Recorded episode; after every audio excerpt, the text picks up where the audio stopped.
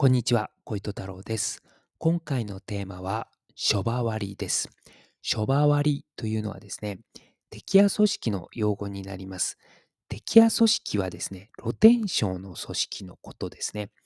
で、今回ですね、諸場割りの説明に、え入る前にですね、敵屋組織、露天商の組織のことについて、え少し触れます。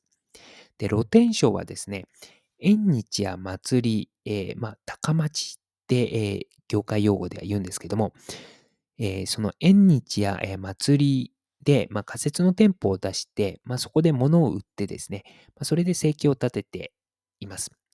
で、日本のヤクザ組織っていうのはですね、元をたどれば、バクト系と、えー、テキヤ系に分類されているというふうに言われています。まあそういう分類があるんですけれども、ただですね、日本の最大のヤクザ組織、山口組はですね、バクト系でもテキヤ系でもないんですね。えー公安二役の、えー組織になるので、その分類がなかなかこう、僕はですね、あんましっくりこないんですけども、まあその分類にちょっと沿って、えー説明すると、バクト系というのはですね、違法賭博を主な家業としていた組織です。なので、まあ、賭博組織みたいな感じですね。で、昔は、えー結構ね、多かったです。このバクト系の組織っていうのは。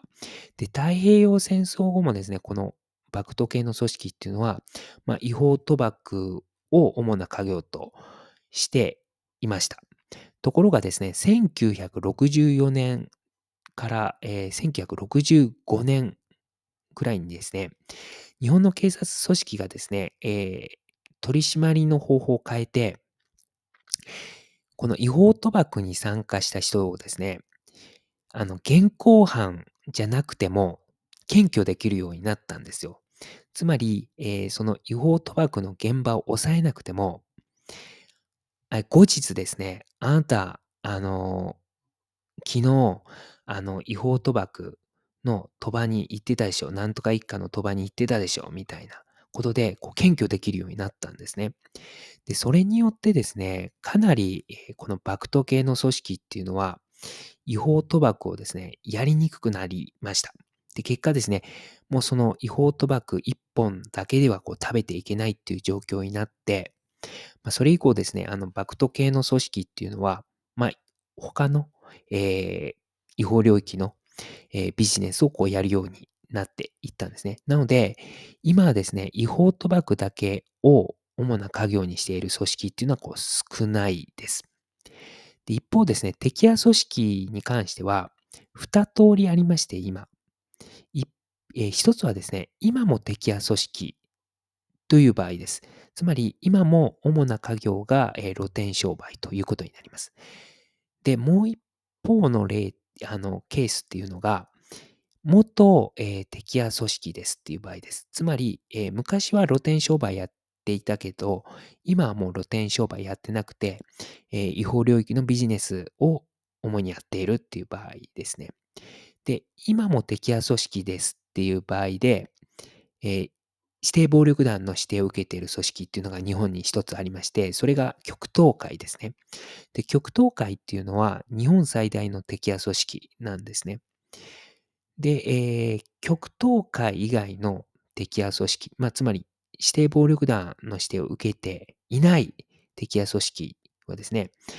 あの、露天商の仕事をしているんですけども、ただ、日本の警察組織からはですね、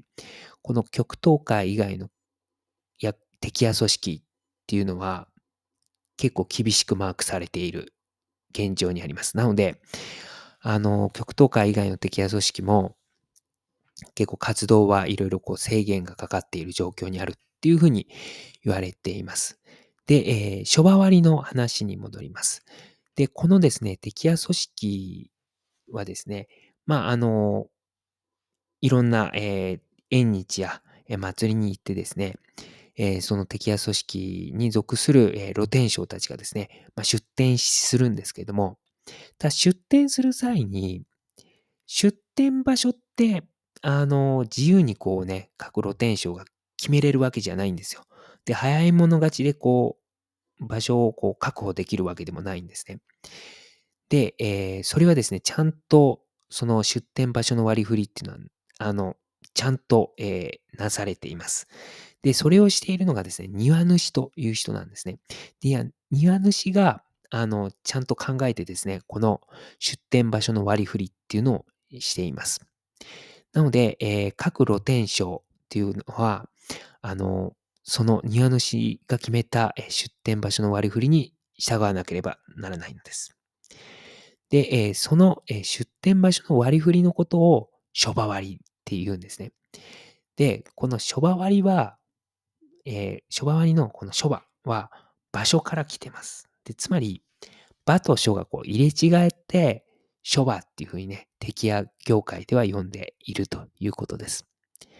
で、このですね、諸場割、え出店場所の割り振りをする庭主はですね、誰が務めているのかということなんですけど、それはですね、縁日や祭りが行われる地元の敵や組織の親分が庭主を務めます。なので、各露天商はですね、この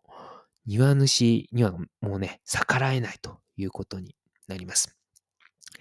で、この諸場割りでね、えー決められるこう出店場所っていうのがあるんですけども、あの、やっぱり人通りの多い、えー出店場所、本当にあの売り上げは多く見込めるかなっていう場所ですよね。そこはですね、本土場というふうにね、呼ばれます。で、あまりこう売り上げが見込めないような場所はですね、ガリっていうふうにね、言われます。で、この本土場ガリはですね、あの、当然、えー敵や組織のもう専門用語になります。まあ、一般社会ではですね、えー本土場ガリなんていうのはね、まあ、使わないですよね。で、諸場割りなんですけれども、えー別名ですね、店割り、あとですね、手板割りとも言われます。店割りはですね、こう、ね、あの、言葉的にイメージしやすいですよね。おそらく、あの、お店の店から来てると思います。で、手板割りはですね、ちょっと言葉からはですね、なかなかイメージしにくいんですけれども、この手板割りの手板というのはですね、漢字で書くと、手足の手に木の板の板で手板です。で、この手板っていうのは、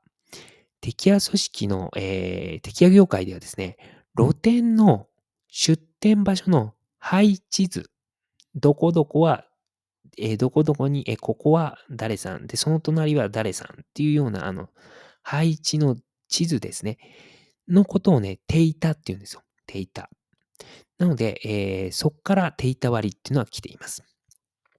で、なぜ露店の配置図を、えー手板っていうと、手板っていうのかというと、えー露店の配置図はですね、今は厚紙でね、えー書かれています。で、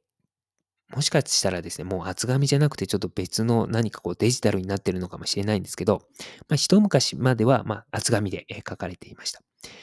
ただですね、そのさらに昔はですね、厚紙ではなくて、木の板でこの露店の配置図っていうのが書かれていたんですよ。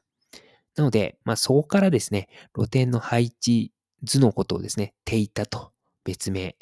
呼んでいたということですね。ということでですね、えー今回ですね、諸場割について話してみました。ありがとうございました。